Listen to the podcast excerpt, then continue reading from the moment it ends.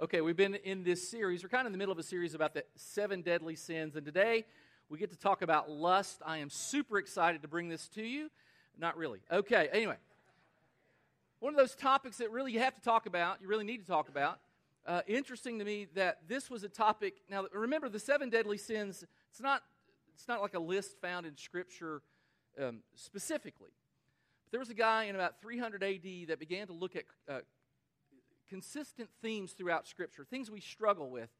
And so seventeen hundred years ago, this guy said, hey, you know, we struggle with lust. And I don't know if you've noticed, but it hadn't gotten any better. And so we still struggle with lust, and so we're going to talk about that today. And and there's a toilet on stage, and I'll get to that in a minute. Uh, I want you to know, I know it's there. Uh, we're having a fundraiser to have new, add new bathrooms, and so, uh, not really, it's going to be a great illustration, hopefully. Here's what you need to do. I think this is going to be a great illustration. And if it really stinks, you need to come up to me after the service is over with and say, that was really a great illustration. Because I, I need to feel like it was good even if it doesn't turn out to be good. Okay, so here we go. We're at Epic Fail. Our big idea for the day is that God gave us an urge to merge. It, it's a God-given thing, but it is within boundaries. Now, God is a strategic thinker. I don't know if you ever noticed this, but there's some strategery around what he does and what he did and how he set things up. And my daughter, Elise, uh, she's been studying like the moon phases. And, and she told me yesterday that the moon controls the, uh, the, uh, the tides and those kind of things. Did you all know that? Yeah. I knew it too. Uh, anyway, uh, uh, but she's telling me these things. So there's God has a strategery around everything he did, uh, everything he created. And there's a strategy around our urge to merge. Now, if you have your outlines, and you do, if you received a program and you came in, and you like to fill in uh, the notes, that's great. If not, well, there's going to be a test. You really should. Uh, but uh, if not, there's not really going to be a test. I'm just teasing. But if not, then you don't have to look at it. But uh, he, here are the first couple of blanks. God intended sexual desire and the uniting of a man and woman in marriage for two strategic purposes, two things, to build that relationship and to build a family. The, these are the things that Uh, Our urge to merge does for us. Now, problems occur, and it, it is rampant in our society today when we lose sight of this. Let's talk about the first one first. This building of the relationship.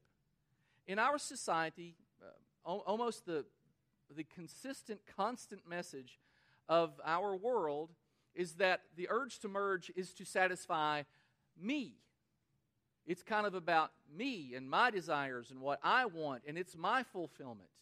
And this is what makes me happy. And remember we talked about last week, there's kind of two messages that are out there all the time, and that is, you know, if loving you is wrong, I don't want to be right. Remember that one? And and uh, if it feels good, do it. And that's really kind of very, um, it's very self-centered. It's very narcissistic. It's kind of about me. And this is where we get into trouble. Now, I'm going to tell you this old story, and you probably heard it before, and that's okay. It's supposed to be funny. If you throw a laugh my way, that'd be great. But uh, you may have heard it already, but it kind of it makes a bigger point, and I'm going to tell it anyway, okay? Little girl. She goes to her mother, and she said, Mom, uh, I don't know how, you know, life started and all that, and, and can you tell me, can you tell me where everything came from? How, how did how did mankind begin, you know? Where do we come from? And she explains God created Adam and Eve, and and that they had kids, and that's what we developed from that. That's where we came from. A couple days later, the same little girl, she goes to her dad. She says, Daddy, where did we come from? And he explains, you know, we're, we're animals, and we were monkeys, and we evolved, and that's where we came from. Now, the girl's super confused, so she goes back to her mother. She says, Mom, I don't understand. Uh, you tell me we came from God and Adam and Eve, and Daddy tells us tells me that we came from monkeys, and I don't quite get it. And the mom said, well, let me explain. Uh, I was telling you about my side of the family, and your dad was telling you about his side of the family. Oh, that's good. You maybe you haven't heard that. Okay. All right. All right. Well, well, we live in a world that tells us that we are no better than the animals. In fact, we're just educated animals. That when we have this urge to merge, it is irresistible, and we're just like dogs in heat. We're just like deer in row, or whatever that's called. We're just like uh, fish in spawn, rut. It's called ruts, right? I was checking you. Good job. Um, fish and spawn. I mean, it, it's like we can't resist this. It's the, sort of the notion. We're just educated animals. Now, let me ask you this question. If, if, if, if, if you were thirsty, if you were thirsty, you know, you know what's inside a toilet?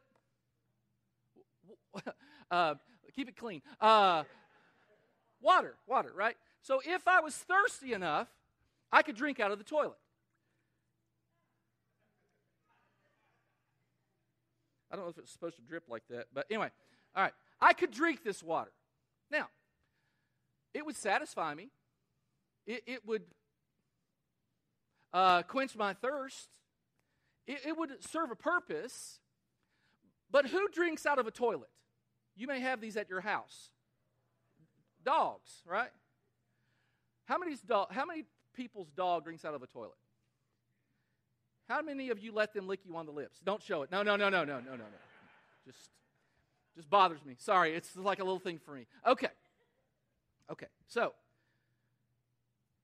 we could drink this. And if I took a twelve-mile hike and I was super parched, and, and I came home and for some reason Miriam forgot to pay the water bill, and there's no water. And there's no water bottles in the fridge.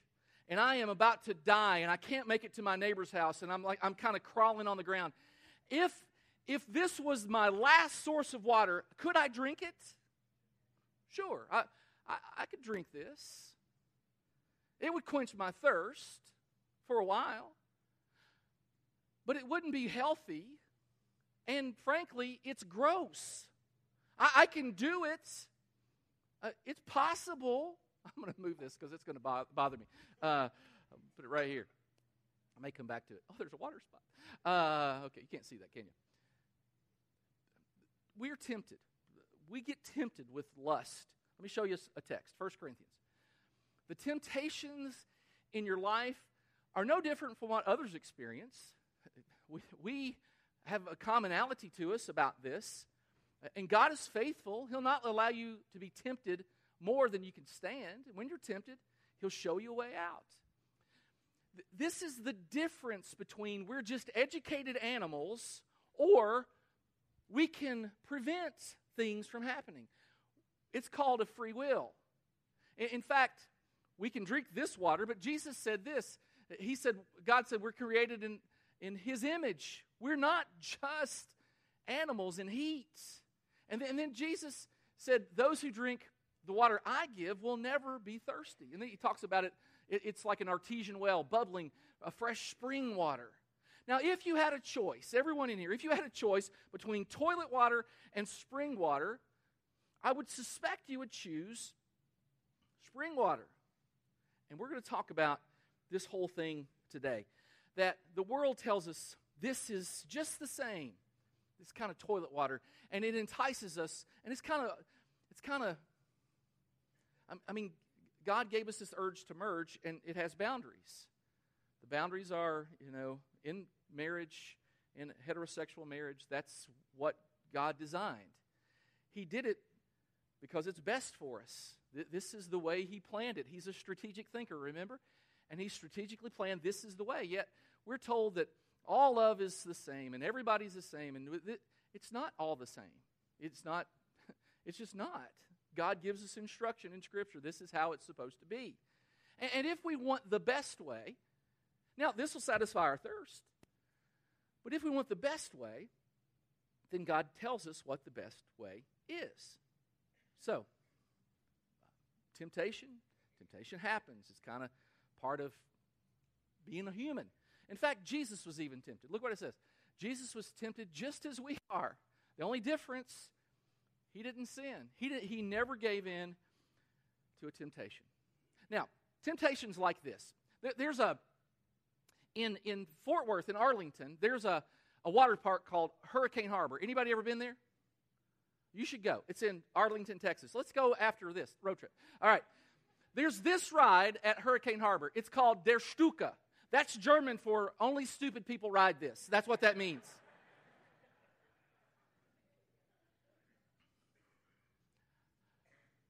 seventy-two feet tall. You you climb this sort of spiral staircase to get, it's not stairs, but a spiral, a spiral ramp to get to the top. it was sort of odd to me that every other ride had a billion people standing. There's not much of a line for this one. So my girls were thirteen, fourteen years old. I had a couple of them, and they said, Daddy, let's go ride that. And I'm thinking, you're not going to ride that. So I walked up with them, knowing in my heart of hearts they are going to chicken out because there's no way. Once you get seventy-two feet in the air, you look down. It is scary as it can be. So we get to the top, and I'm thinking, my, my girls aren't going to go. We'll get to walk back down, and I'll be a you know kind of a big, cool guy, and I, I would have gone, but you... Well, my oldest daughter, she'd have jumped off of it without water. I mean, she's just, she is a daredevil. So she runs, she gets in there, and boom, she's gone. Well, now, one, once one of them went, now my prayer is that the other one won't want to go, and I can walk her down. You know, I'll, I'll walk with you, Mallory. No, Mallory went too. Boom. Now it's my turn. Okay. This is how you you kind of you kind of lay down and you cross your arms and legs like you're in a coffin. Uh, is how it feels. There's a reason for this, because you're going to die. That's what they're telling you. You could die at this. And then some little pimple-faced kid has his foot there. He won't let you go until it's clear. And then he says, go on. uh, uh, um, and you have to kind of scoot yourself to the end. And your legs kind of dangle over, you know. And it, you're still not down yet, though, right? Temptation, you don't take the plunge until you take the plunge. To the very end, you can, I could have gotten out. I could have walked back. But no, I did it. I did it. I, I did it.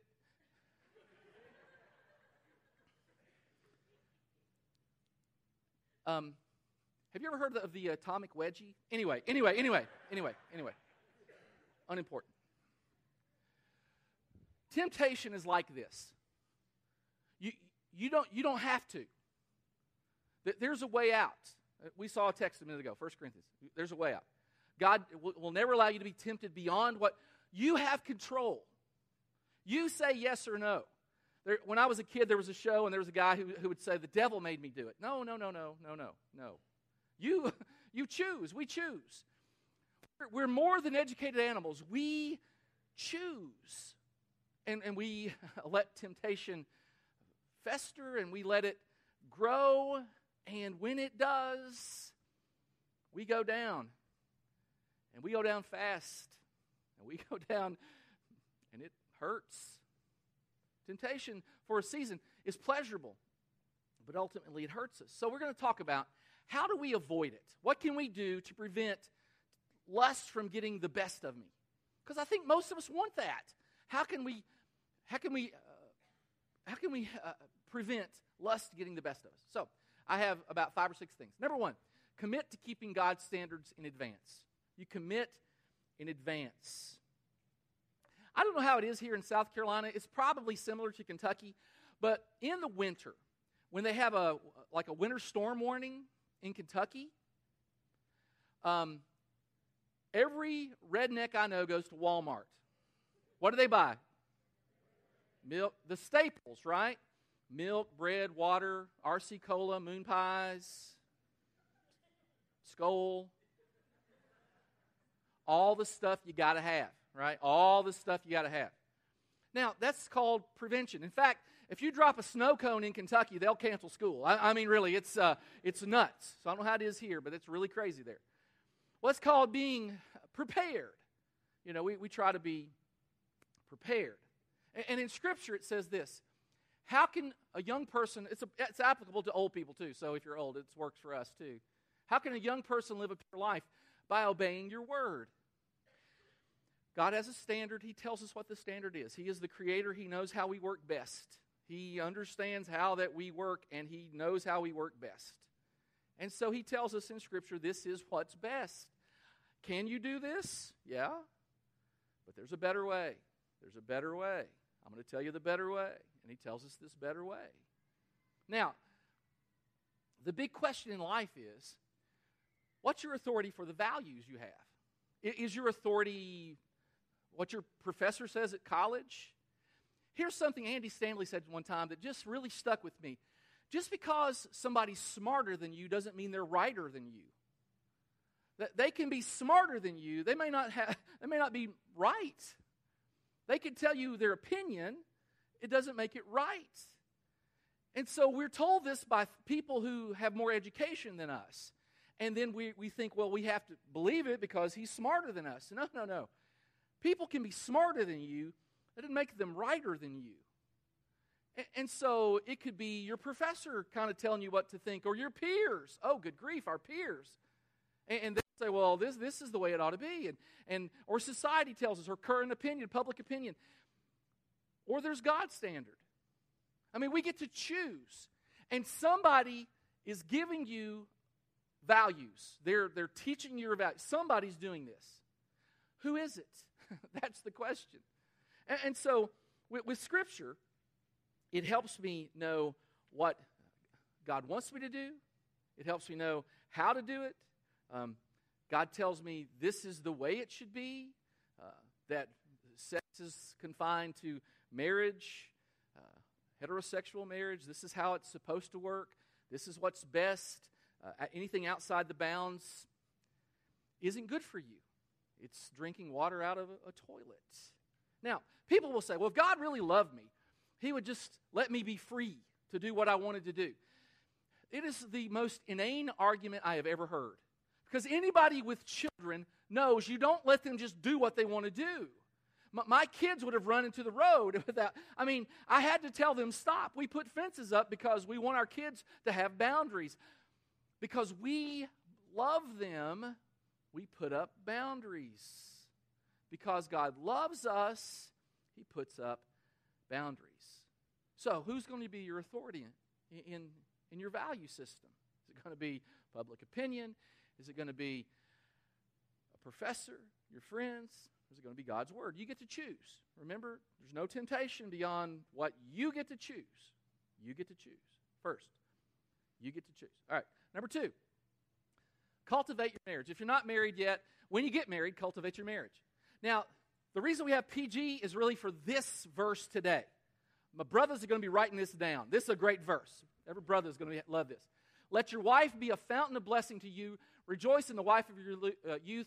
She is a loving deer, a graceful doe. Let her breasts satisfy you always. It's in the Scriptures, my brothers. All right.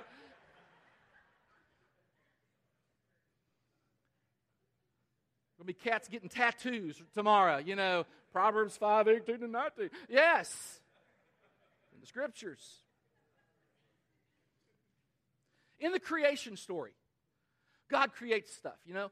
He creates the trees, and he says it's good. And he creates, you know, the bees, and he says it's good. And he creates the fleas, and he says it's good. You know, he creates the seas, and he says it's good. Creates man, it's good. And then he, he sees man alone, and he says, first time God ever says, this is not good. And then he creates woman. And then the first time it ever says, God said, this is very good. Guys get good, women very good. All right? Now, he presents this woman to Adam, and Adam uses a Hebrew word, hapa'am. Hapa'am. Say it with me. Hapa'am. Let me translate for you. It's Hebrew. It means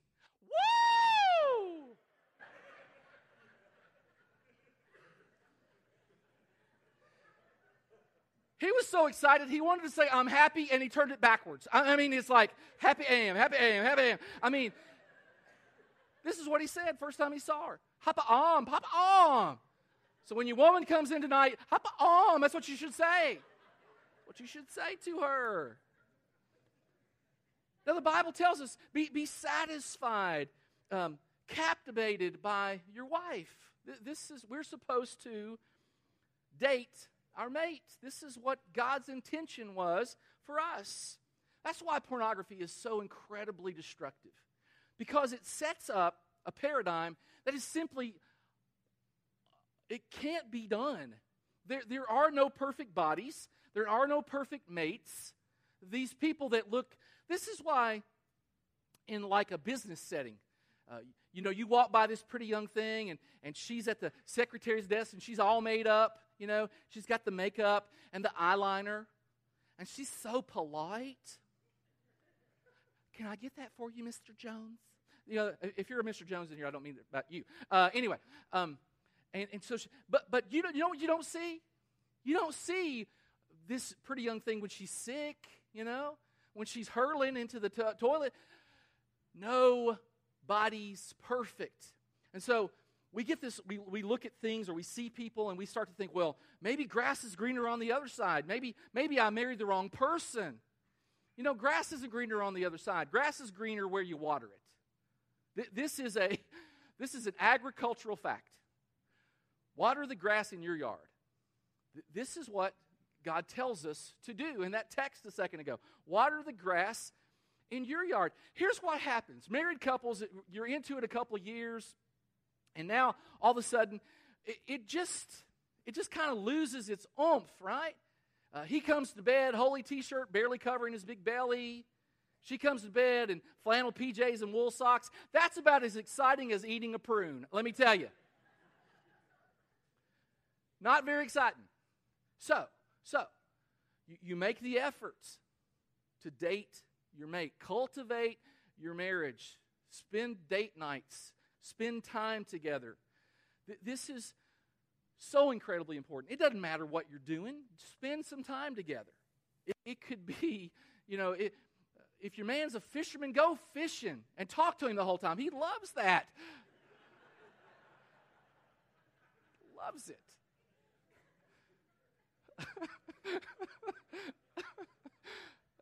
He really does. Uh, spend time together. Spend time together. Number three, control your mind. Temptation. James talks about it. He says it comes from our desires, which entice us and drag us away. These desires give birth to sinful actions. Here's how it works. This is how it goes down. Uh, my thoughts determine my feelings. My feelings determine my actions. My thoughts determine my feelings. My feelings determine my actions. If you've ever been around a great salesman, this is what they'll do. They'll, they'll engage you in conversation.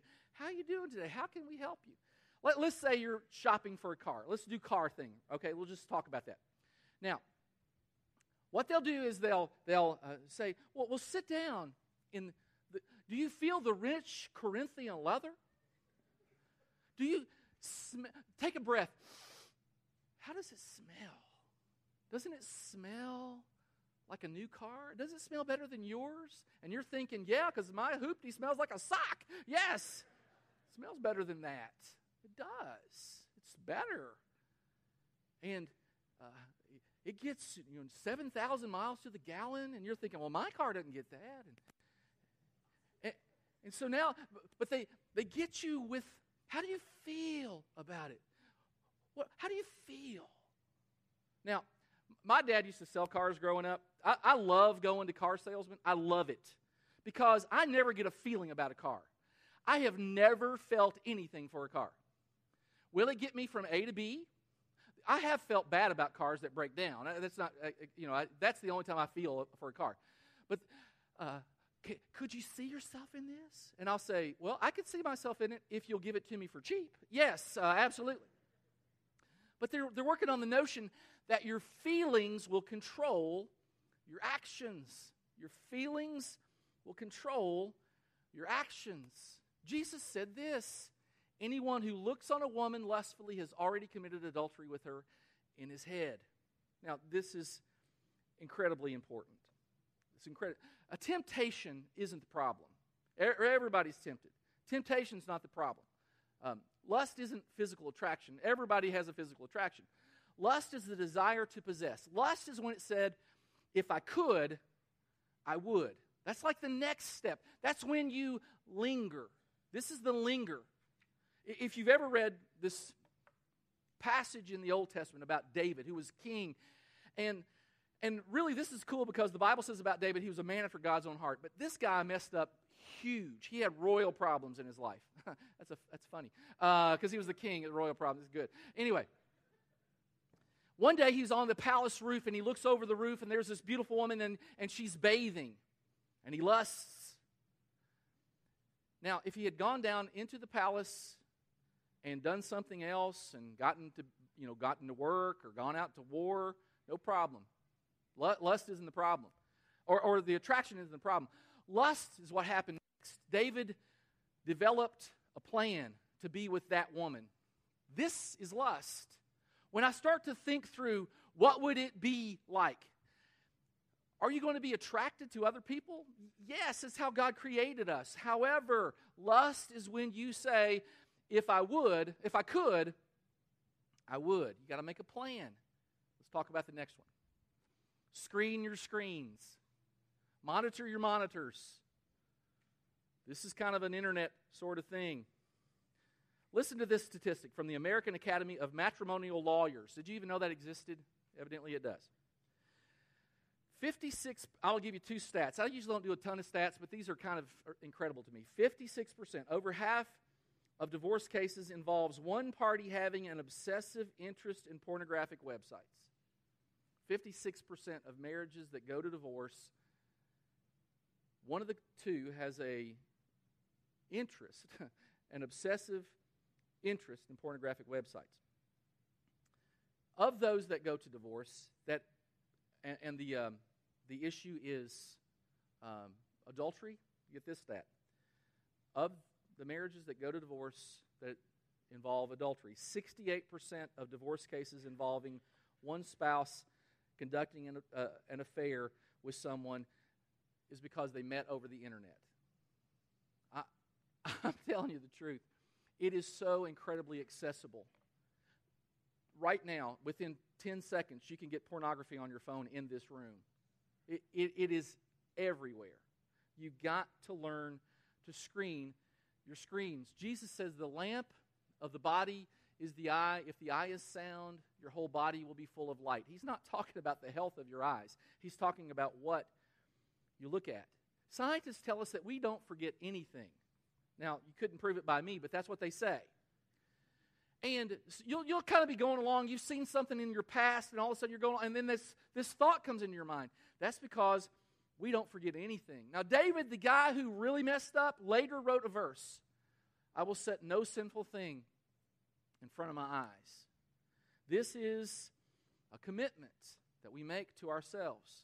Now, I've had guys say to me, oh, Pastor, I can watch that, and it doesn't bother me. Yeah, you're the only guy on the planet out of, you know, the eight billion people, seven billion people that walk this earth, you're the only one. Who you, who you think you're kidding? No, you can't. No, you can't. I, I heard of a couple, uh, he got the Sports Illustrated issues, right? And then there's that one issue, y'all know which one? Swimsuit. Yes. Comes out in February, March, I don't remember now.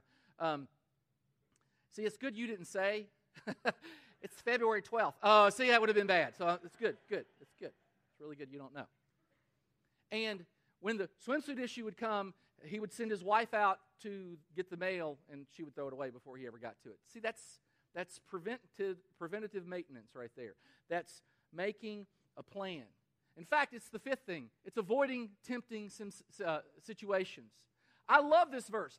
Keep watch and pray so that you will not fall into temptation. Jesus kind of gives us this two-part strategery. Keep watch and pray. This is what you're to do. I heard about one businessman, um, be- because he traveled without his wife, but he knew what caused temptation in his life, before he would arrive, he would ask the maintenance people at the hotel where he was going to stay, and usually it was for a week or so, to take his television out of his room. He, he would. He just had a plan, because he knew that was the thing that would tempt him. And maybe not the first night or the second night, but the loner, the lonelier he got, the longer into the week he got, this would become his temptation. I heard about this one kid. Uh, he was a youth, and he talked to his youth pastor, and he said, man, my girlfriend and I were going too far. We're just going too far. And so the youth pastor said, well, okay, here, here's what you do. The kid said, you know, we would, we'll, we'll go parking, and then we go too far. And the, and the youth pastor said, well, next time you go parking, just say, let's pray before we do anything. And the kid said, well, that'll ruin the mood. Uh, well, that's kind of the point. That's kind of the point. Those of us who are married, we have to be certain that we have friendships with people who have similar values than us. You know, it talked about in that statistic, sixty-eight percent of the affairs begin on the internet. Uh, the, the other thirty-two percent, uh, men, much of the other thirty-two percent begin with friendships. It's somebody you know. in, in the Bible. My daddy quoted this verse to me about a billion times growing up. Bad company corrupts good character. Bad company corrupts good character. I, I could quote that when I was seven years old because my dad told me that one a whole bunch. And this one really is, this last strategy really works great for me personally. You have to contemplate the consequences. I'm not saying all these, and maybe I think for different people it's different things. I'm giving you different strategies. Contemplating the consequences is really a big deal. It's really a big deal. Because this is what temptation does.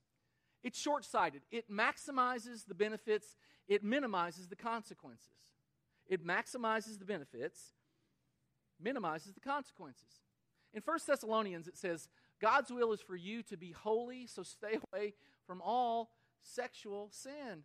Then each of you will control his own body and live in holiness and honor, not in lustful passions like the pagans do.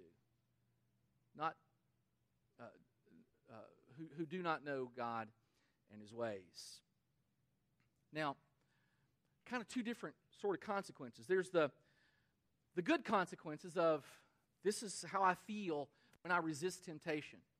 It, it is a great feeling because I know when I've not resisted temptation in my life, I've felt like dirt. You, you have to then live with guilt and you have to wrestle with that, and it is Man, God doesn't want us to wrestle with guilt. I mean, he sets these standards because he knows what's best for us. Those of us who've ever lived with guilt, we understand this.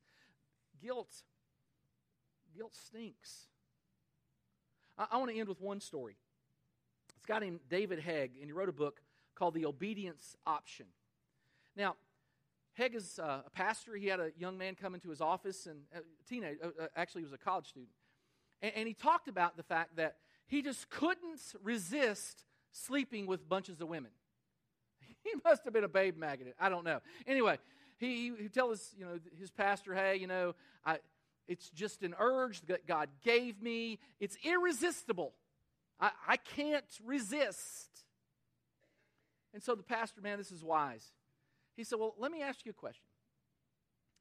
If I were to walk into the room with you and your girlfriend as you were just getting ready to do this irresistible thing, and if I were to pull out my wallet and lay out ten one hundred dollar bills, and I would to say to you, Cho- choose, go ahead and do this or take this thousand dollars, which would you do?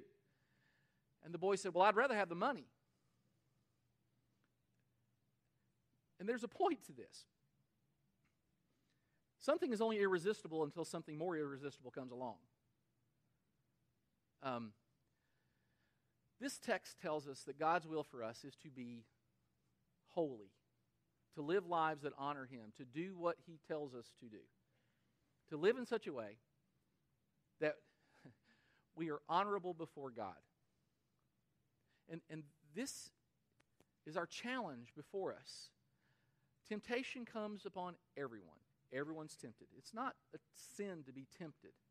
What's the old expression? Uh, you can't keep the birds from flying over your head, but you can keep them from building a nest in your hair. Yes, temptations come to everyone. It's not temp- it's not a sin to be tempted. Lust is when we begin to think, I would if I could.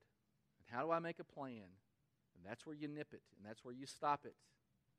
And then you employ this strategy that you've learned today. Well, that's the message. We're going to take up an offering. Let me tell you what this is about. Um, if you're a guest with us, please don't feel like this is for you. If my ushers would come, we're going to let you ush in just a second. Uh, if you're guests, please don't feel like this is for you. Uh, but an offering for us is an opportunity to worship, and so we're going to take that right now. Um, by the way, our property on two ninety, I wanted to kind of give you just a real quick update on that property. Uh, We're not there now. I don't know if you know that. Uh, we're here. This is important for you to understand. There's a church that wants to use our property. It's just a new church plant, and they're going to use it. Uh, they're going to maintain uh, the building and the grounds and that kind of thing. That's sort of the agreement. We're not charging them anything, but we are asking that they keep things up, which is good. Also, uh, we are going to put that property uh, on the market to see what it would bear. if we could sell that property and apply that those funds to this church, this building, which I, I really believe is this building is our building before we go to our next building. I think it's going to happen. But we can go to two services, and there are some things we can do. And I'm super thankful to our neighbors next door who let us use their parking lot in the back. That really helped us a lot. But that's kind of where we are, and we wanted you to know that. And, and this week in our program, we, we listed some of the uh, some of the stats, some giving stats that you could look at, and just so you kind of know where we are. We want to make sure that you're up to speed. So let's pray for our offering, and then I'm going to walk off, and uh, we're going to listen to our band. And we're going to give our offering. Lord, thank you for our time together today. We thank you that you love us, that you care about us. I'm thankful, Lord, that temptation isn't a sin and that you provide a way out. And I thank you for the strategy that you've given us to do that. We pray that we might honor you with every bit of who we are. And we pray this in Jesus' name. Amen.